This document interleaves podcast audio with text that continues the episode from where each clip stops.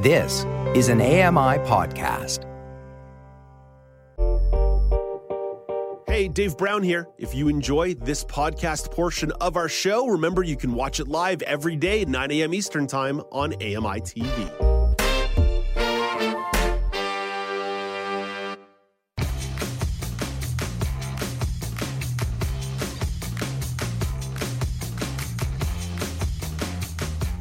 Welcome back. It's now with Dave Brown on AMI TV. Big tech companies are often touting their latest accessibility features. People with disabilities are often identifying accessibility shortcomings with their technology.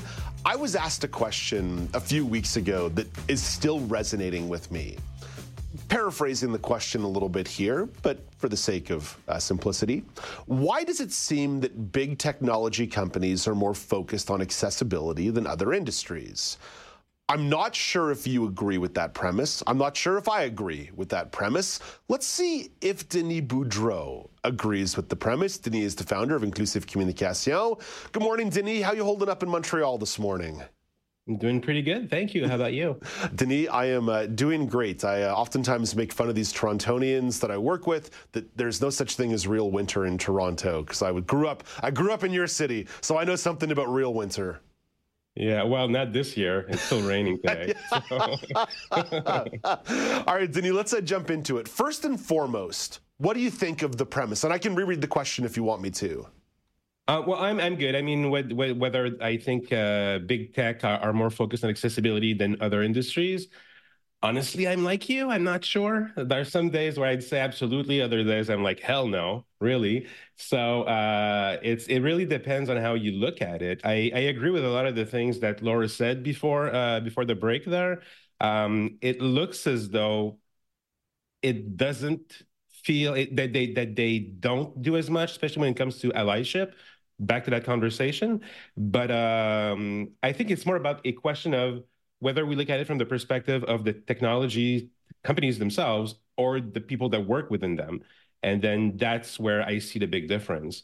I I don't think like like I, I, I might change my mind as we go through that conversations together, but my initial thinking is that probably not as much as as they as we think. Um, it looks as though they're more focused on it. I think only because technology is how we communicate around these things with one another, you know, on different platforms. So because we're using these platform, platforms to communicate, then it's a little easier to either celebrate when I don't know Instagram adds the ability of uh, of alt text to their images, for instance, or when you know Netflix comes up with captions at some point in like eight or nine years ago, so eight years ago, something like that. So celebrating those wins, uh, you know, might make it feel to us like yes, they're doing more. But there's a million things being done in other industries that we just don't see as much because we kind of take it for granted because it's our day to day, as opposed to how or where we congregate to talk about these things. So I think that plays a big piece into it. Denis, that makes so much sense to me when you think about the presence of technology in our lives. Unless you are pretty much living in a very isolated community, you are interacting all the time with technology at, at every corner. So, because it's more prominent in our life, any progress in that space is going to feel bigger and more prominent when I think about the positive side of the premise, because I'm like you, Denis, I waver. I, I could go either way on this, and I think that I think that's what makes it a good question or a good thought worthy of conversation. When I mm. think about the good side, you mentioned a couple features there on, say, like Netflix or auto captioning on uh, YouTube utilizing artificial intelligence. Or if you think about maybe some even very specific features, like uh, in some of the new Apple phones, the uh, door detection mode it's clear that there's there's there's some deliberateness in the way that those big tech companies are developing these things that they're tasking people with doing the work it's not simply a matter of someone with a disability adapting a generalized feature for for their own for their own accessibility purposes but there is some deliberateness in the way that big tech is thinking about accessibility needs so if i were to identify a positive i would say some of the features in terms of deliberate development like like that has to at least be a check on the good side of the ledger. For sure, for sure. I mean, it, it really does improve, you know, our experience as as end users Uh, all these features definitely, you know, make it better. So the positive side is certainly how it empowers people to, you know, truly connect with one another, to to fully embrace technology well as much as they can really but like this idea that it empowers people to be more autonomous all these things are amazing for sure um, when you when you look into uh, you know, different features like that that that are being added to either you know tablets, phones, or just websites or applications in general. I mean, every single time that one of those features makes someone a bit more autonomous, it's an absolute win, right? But one of the things that I would question is whether the choices that are being made by these by big tech companies as to integrating a feature, one feature or another, is what drives it. And you know, part of me is like, I don't really care what drives it as long as it's being driven, and you know, these things happen.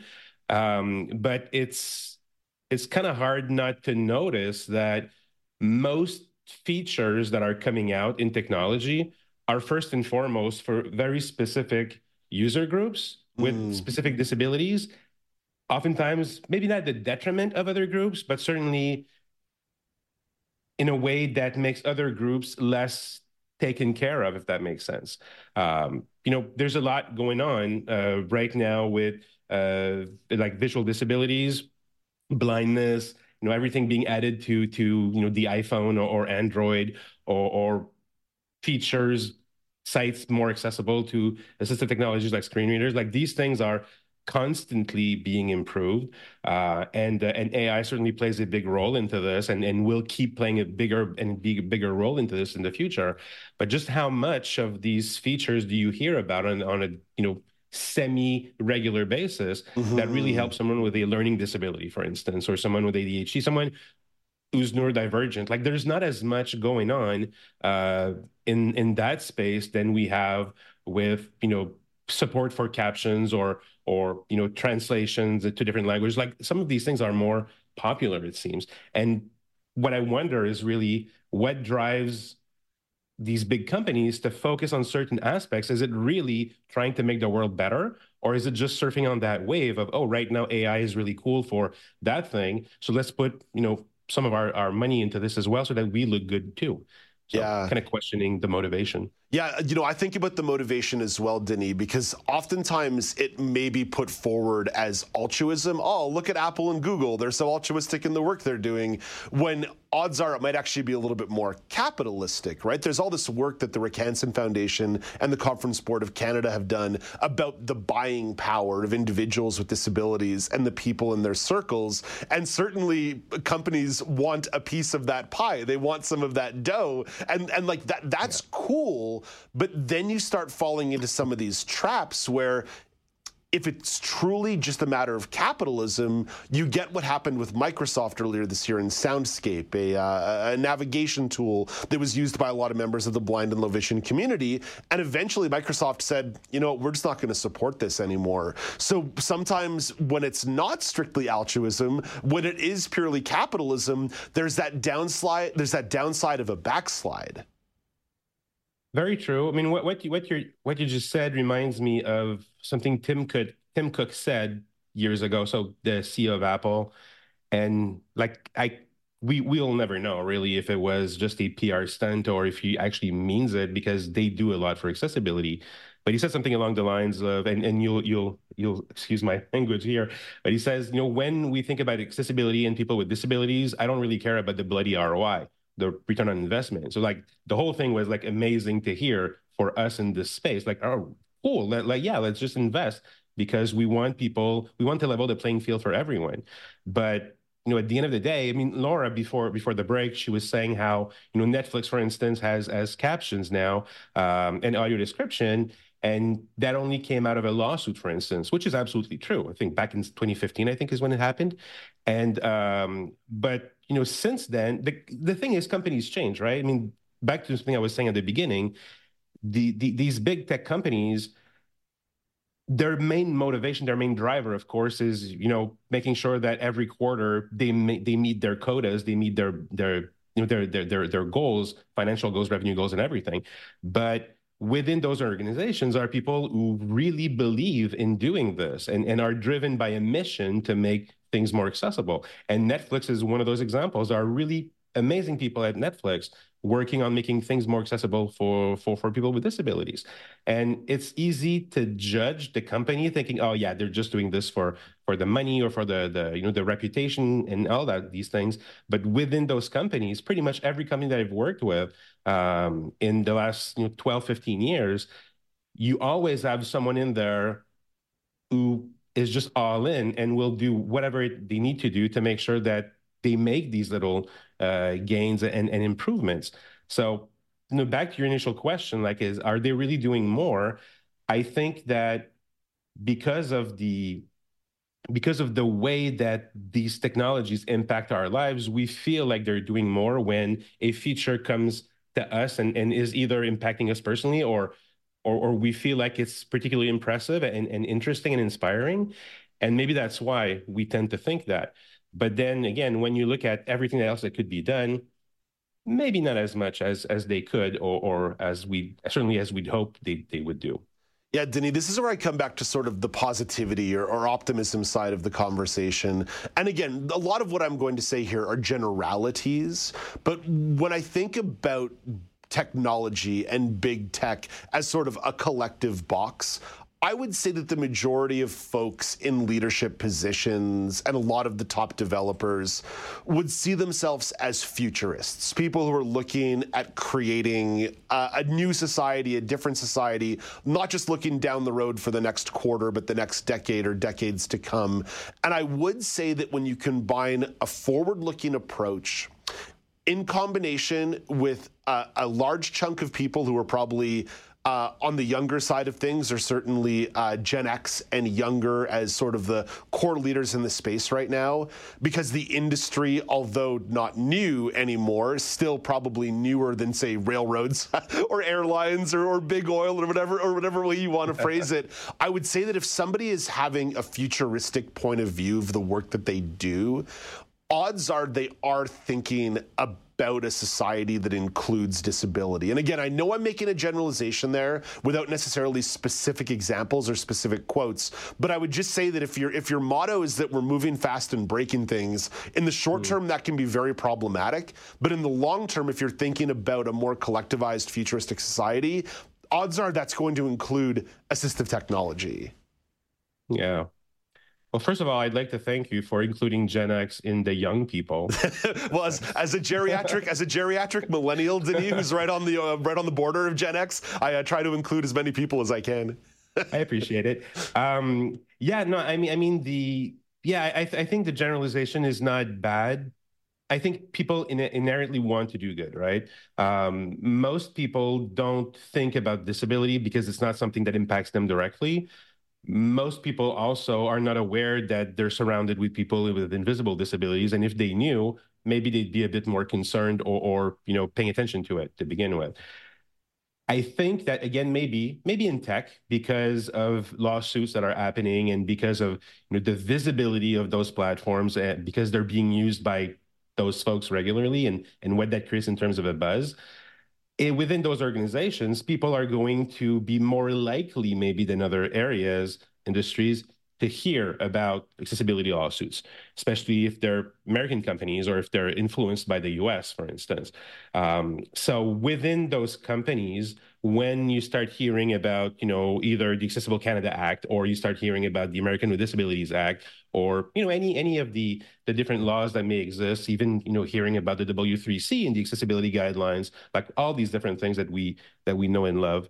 Um, once you start hearing about that as a developer, for instance, as a designer, as someone who builds, creates these platforms, these these tools, and you know, you you care about your work, you you put pride into what you do and you understand all of a sudden that what you're building either results in some people being able to freely use technology or being removed from it.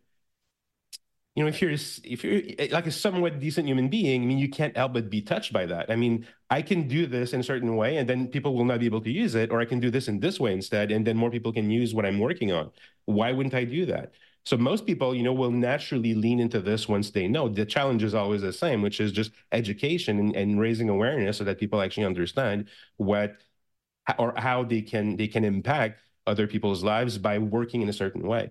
So yeah, and and certainly younger generations are much more sensitive to this idea of inclusivity that say even my generation was. So I'm I'm right in the middle of Gen X. I'm 52, so I'm pretty much right in the middle of that generation, and most people my age, I mean, it's really about themselves. I mean, yeah, they care about others, but most people are first and foremost like how am I doing? Like, are, are, is everything okay around me? That's part of how we were raised.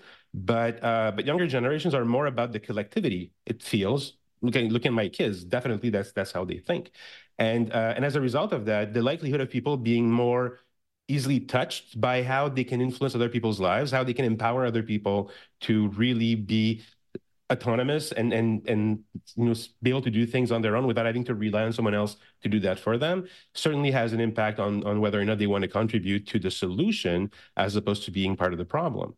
So so I, I think you, when you compound all these different things you know the, the industry technology itself people tending to be younger arguably now we've got people from different generations that are still active in tech because you know old people like me started that like 25 years ago. So we used to be younger um, but so we grew into this the, this industry but new younger people come in every day and they come in with a set of values that are certainly more conducive to caring about inclusion and caring about helping others uh, you know fulfill their full potential. So in that sense yes absolutely. I think i think it's it's a very positive thing and i think that we the best is yet to come definitely. Mm. yeah Denis, You've been so generous with your time today. We've gone a little bit over time. You've been so generous with your time all year. Thank you for all the hard work on the show. All the best to you and the family over the holidays and talk to you in 2024. Likewise, looking forward to it. Thank you very much. That's Denis Boudreau, the founder of Inclusive Communication. Coming up next, Quebec has been experiencing record breaking weather. Elizabeth Moeller has the lowdown in the weather story of the day, and I've got the regional news update. This is Now with Dave Brown on AMI TV. Hey,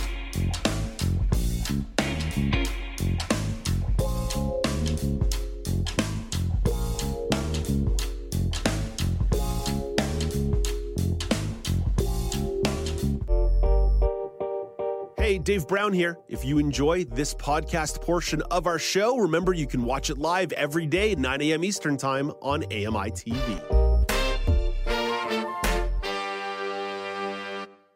Hi, I'm Jenny Bovard. Join me monthly for Low Vision Moments, where I speak with awesome guests about some of the amusing things that happen when you're blind or partially sighted. Watch on YouTube or download Low Vision Moments from your favorite podcast distributor.